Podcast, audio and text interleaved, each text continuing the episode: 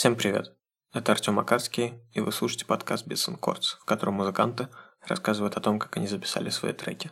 Сегодня московская группа Озёра. Мы группа Озёра. Я Лиза. Я Петр.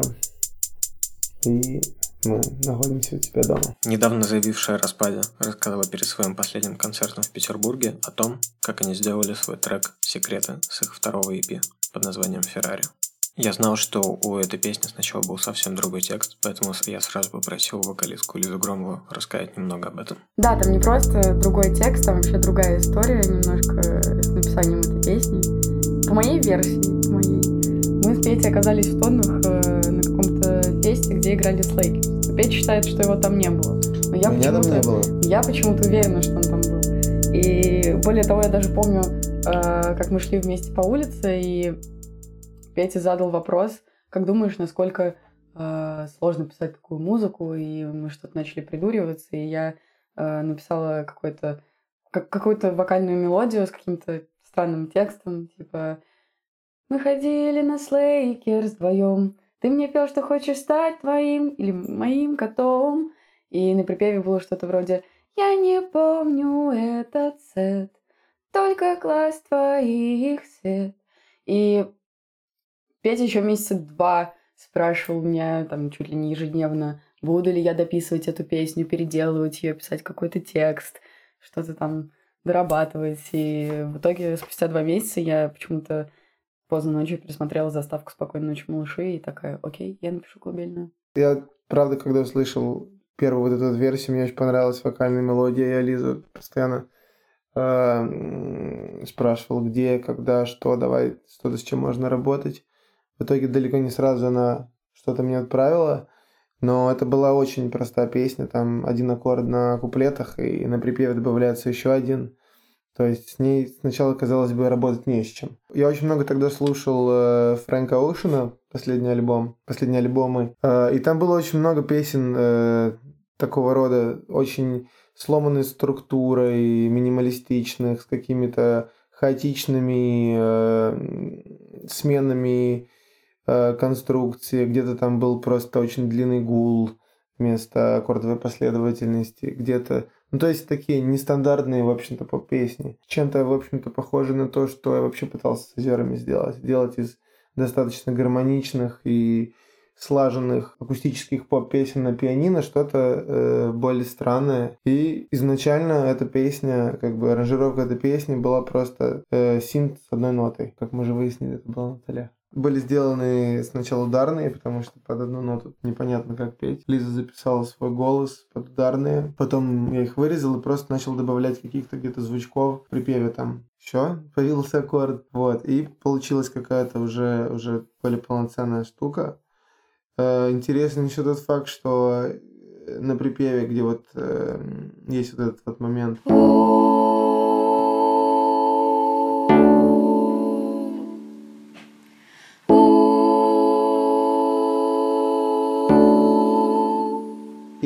на три разных варианта, вот, собственно, У, разной высоты, потому что не могла определиться, какой ей больше всего нравится.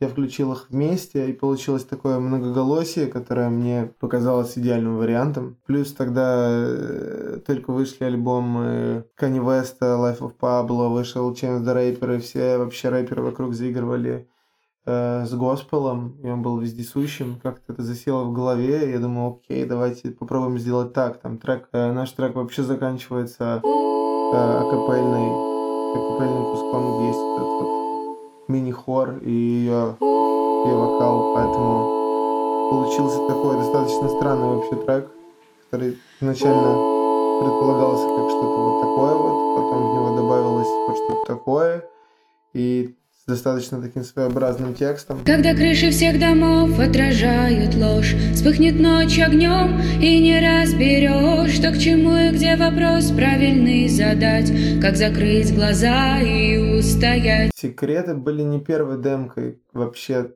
второй и пи, по-моему, первой демкой был «Город». И так как для меня эта песня изначально ассоциировалась с Фрэнком Оушеном и альбомом «Бланд», и мне... если более конкретно говорить, песня «Феррари» там очень приелась. я назвал э, демку White Ferrari. Я очень часто называл вообще разные демки ассоциативно каким-то э, мышлением, когда в них там еще нет текста или еще что-то, финального названия. И после этого я начал называть все э, проекты рабочие этого и пи, White Ferrari один, два, три, там восемь их было. И настолько приелось вот это Ferrari, что в итоге мы назвали альбом Ferrari. Оба и пи «Озёр» были записаны в GarageBand. Я спросил у Петера, насколько интересно ему работать с ограничениями и с GarageBand в принципе. Ограничения какие-то, они наоборот как бы мотивируют, нежели там ты думаешь, вот такая простая программа. Я делал очень много музыки в GarageBand, порядка там десять-пятнадцать альбомов для разных проектов, которыми я занимался. И уже знаю, как вообще все возможные лазейки, как сделать так, чтобы GarageBand не звучал как GarageBand, как из такого достаточно узкого, хотя у меня там все библиотеки возможные есть, но все равно это звучит как GarageBand. Как сделать так, чтобы GarageBand не давал так отчетливо себе знать. И все возможные лазейки, эквалайзеры, эффекты я там уже для себя как-то понял. И мне кажется, что такое вот ограничение в возможностях, оно наоборот стимулирует к каким-то неожиданным э, поворотам, к какому-то более интересному подходу. Приходится что-то изобретать, что-то придумывать, удивлять чем-то еще, там не синтезом звука каким-то супер навороченным, а какими-то ходами э, сценарными, какими-то... Ну, приходится в первую очередь стараться делать хороший материал, который будет сам по себе звучать. Но мне кажется, любая песня — это как бы история, которую ты рассказываешь. И там есть... Э, ну, там должна быть какая-то логика. Есть песни, которые работают по схеме, там куплет-припев, куплет-припев, проигрыш-припев. Ну, стандартная какая-то схема для поп-музыки. Иногда она действительно работает, но, опять же, даже при такой схеме могут быть какие-то в аранжировке или в экспрессии э, отличия, которые будут, ну, рассказывать какую-то историю. И мне кажется, песня, она должна, ну, что-то рассказать, должно быть какое-то вот вступление, развитие, что-то должно в какой-то момент поменяться, что-то должно появиться, что-то пропасть. Какой-то, возможно, должен в конце быть всплеск или, наоборот, какое-то затихание. Это может быть какой-то совершенно ход нелогичный, но как бы тем самым это, ну, такая история. Так что мне кажется, сравнивать кино с музыкой — это совершенно корректно и имеет место быть.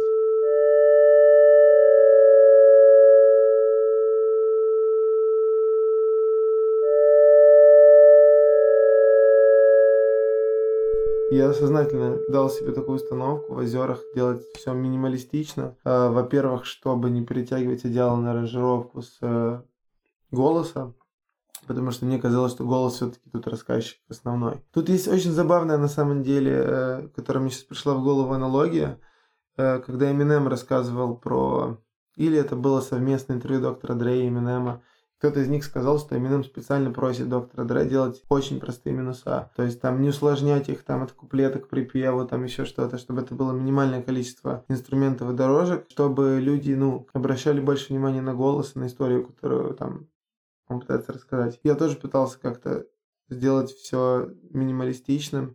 Плюс, опять-таки, GarageBand — это такая вещь, которая палится в первую очередь за счет ударных. Там очень трудно, практически невозможно сделать реально хорошо звучащие ударные э, за счет просто каких-то технических моментов. И про- поэтому в «Озерах» практически нигде нет ударных. Есть сколько есть? Два трека с ударными, прям в прямом смысле этого слова. Это «Виктора» и «Луна». Угу. Где-то там есть прямая бочка, где-то есть какие-то маленькие перкуссии, хай-хэты вот в секретах.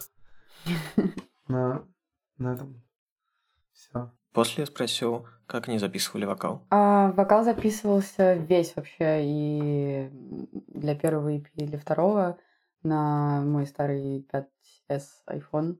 И да, там можно услышать всевозможные шорохи, звон ключей, когда кто-то входил в квартиру и так далее. В общем, вот так. Все а. Дальше скидывалось петь, и ну, редактировали мы голос по минимуму. В основном накладывали эхо, ревер.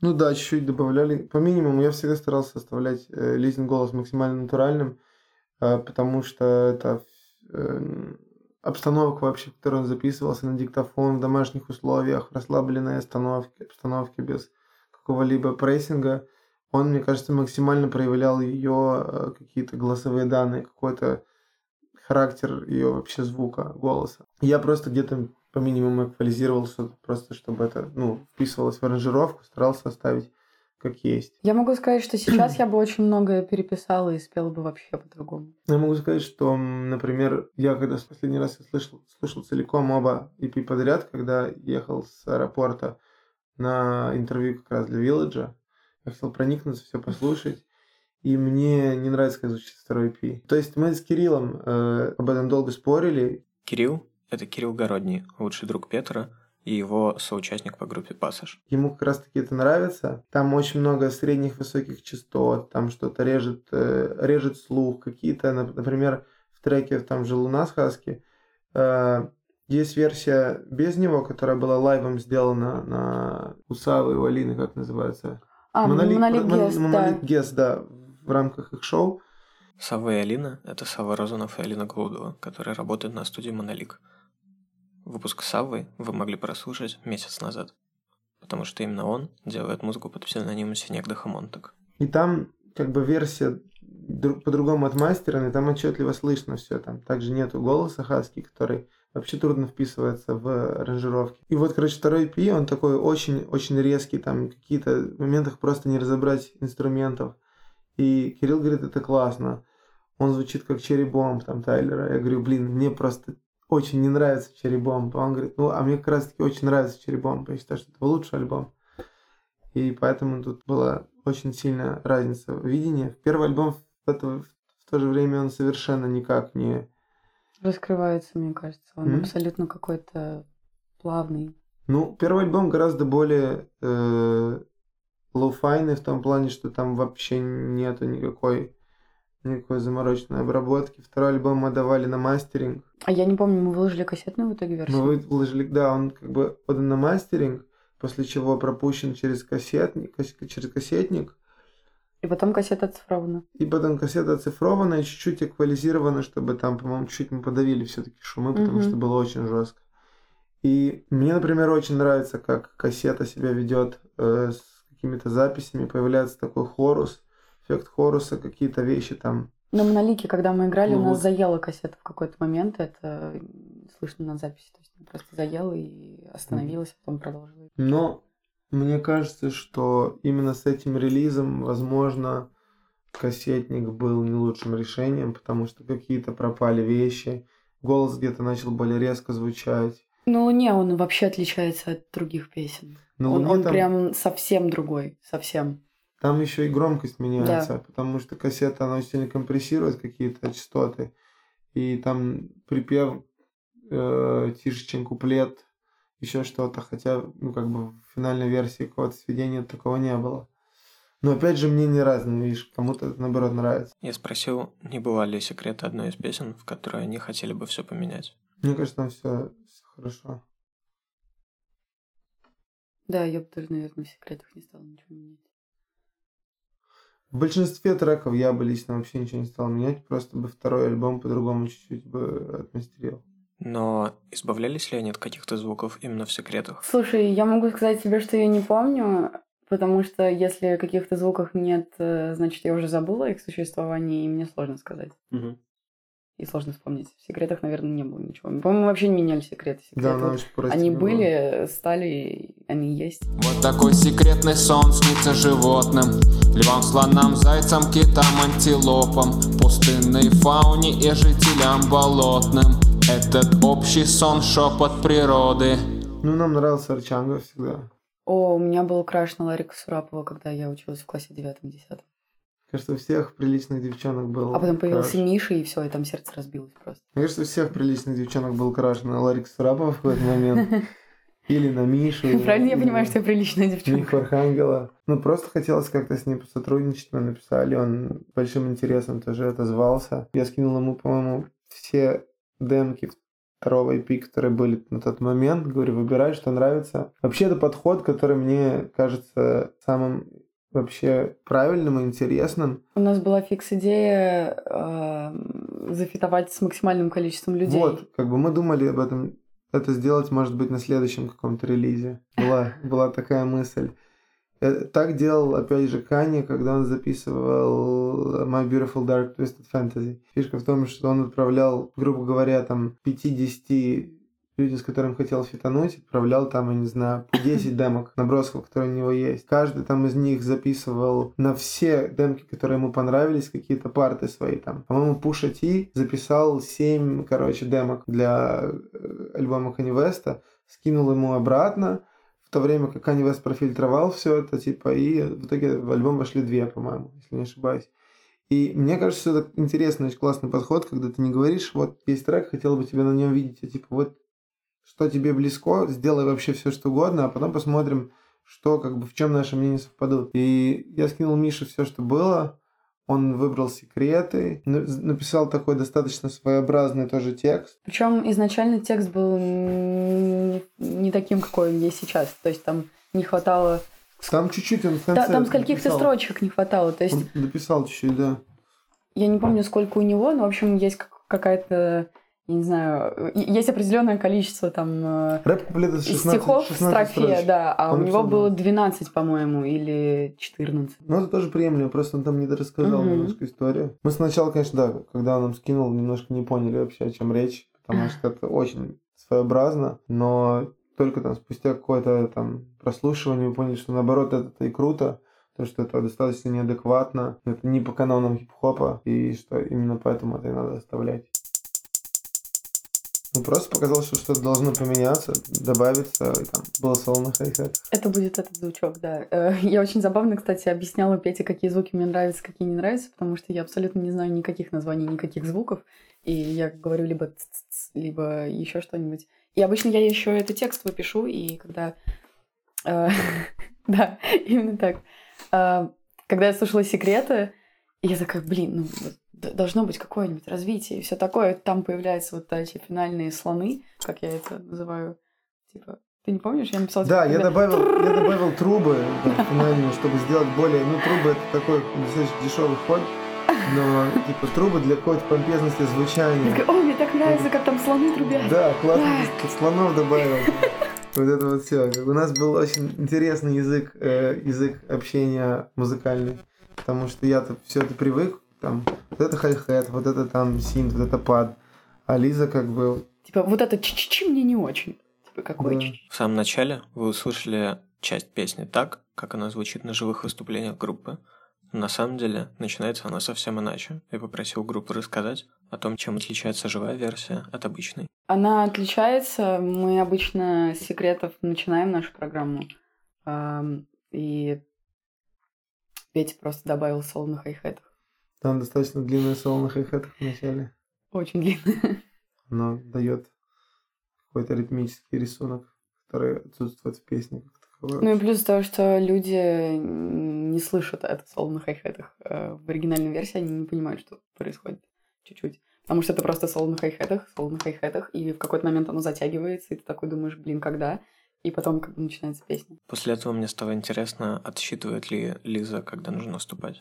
Я, я раньше Потак, думала, что да. нужно отчитывать, а потом поняла, что там есть небольшая яма перед тем, как вступить, и все равно там на первую долю, ну, как бы я, я вступаю после первой доли. Мне вообще кажется, хотя это, наверное, приходит с каким-то, как бы это пошло не звучало, опытом, что э, в музыке, ну, ты сначала отчитываешь, там, считаешь какие-то квадраты, еще что-то, но когда ты просто слушаешь какой-то музыкальный фрагмент от начала, до, ну, с самого начала, ты интуитивно вступишь там, где нужно, потому что у тебя, как бы, музыка — это математика. Слушай, я до сих пор бежать отсчитываю. Там просто не очень логично. Угу, там да. эта штука, она немножко... Там наверх, а потом пять вниз. Там сломанная, сломанная немножко структура. Там вообще эта песня «Бежать», она очень, очень в чем-то не музыкальная. Но я отчитываю еще на секретах середину, вот этот перерыв в лайве.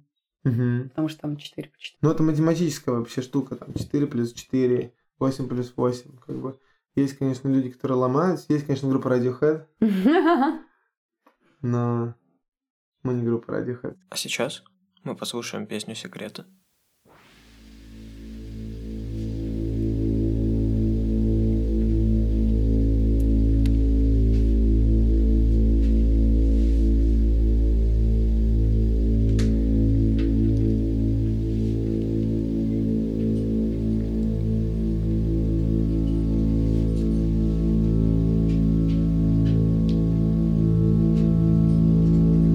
Когда крыши всех домов отражают ложь, вспыхнет ночь огнем, и не разберешь, что к чему и где вопрос правильный задать, как закрыть глаза и устоять. Кружится планета, словно диско-шар, ветер воет в парках, ускоряя шаг. Сколько же чудес всем приносит ночь, сколько грусти гонит она прочь.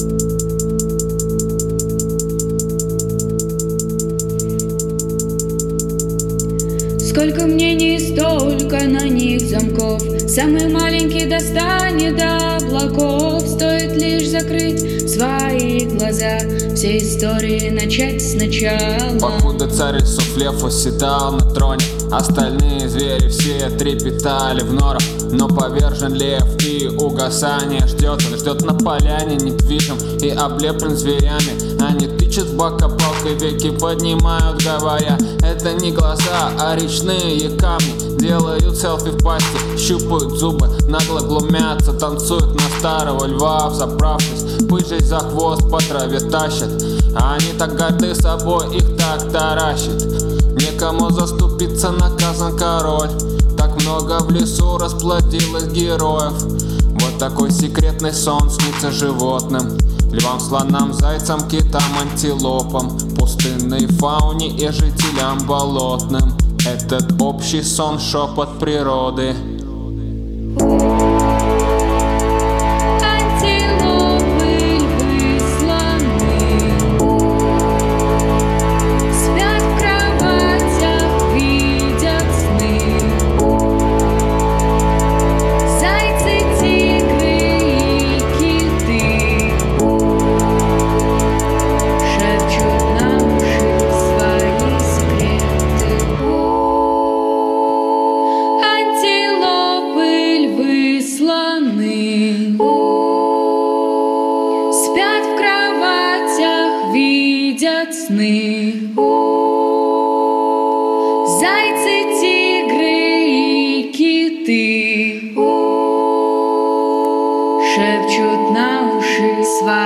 Секреты.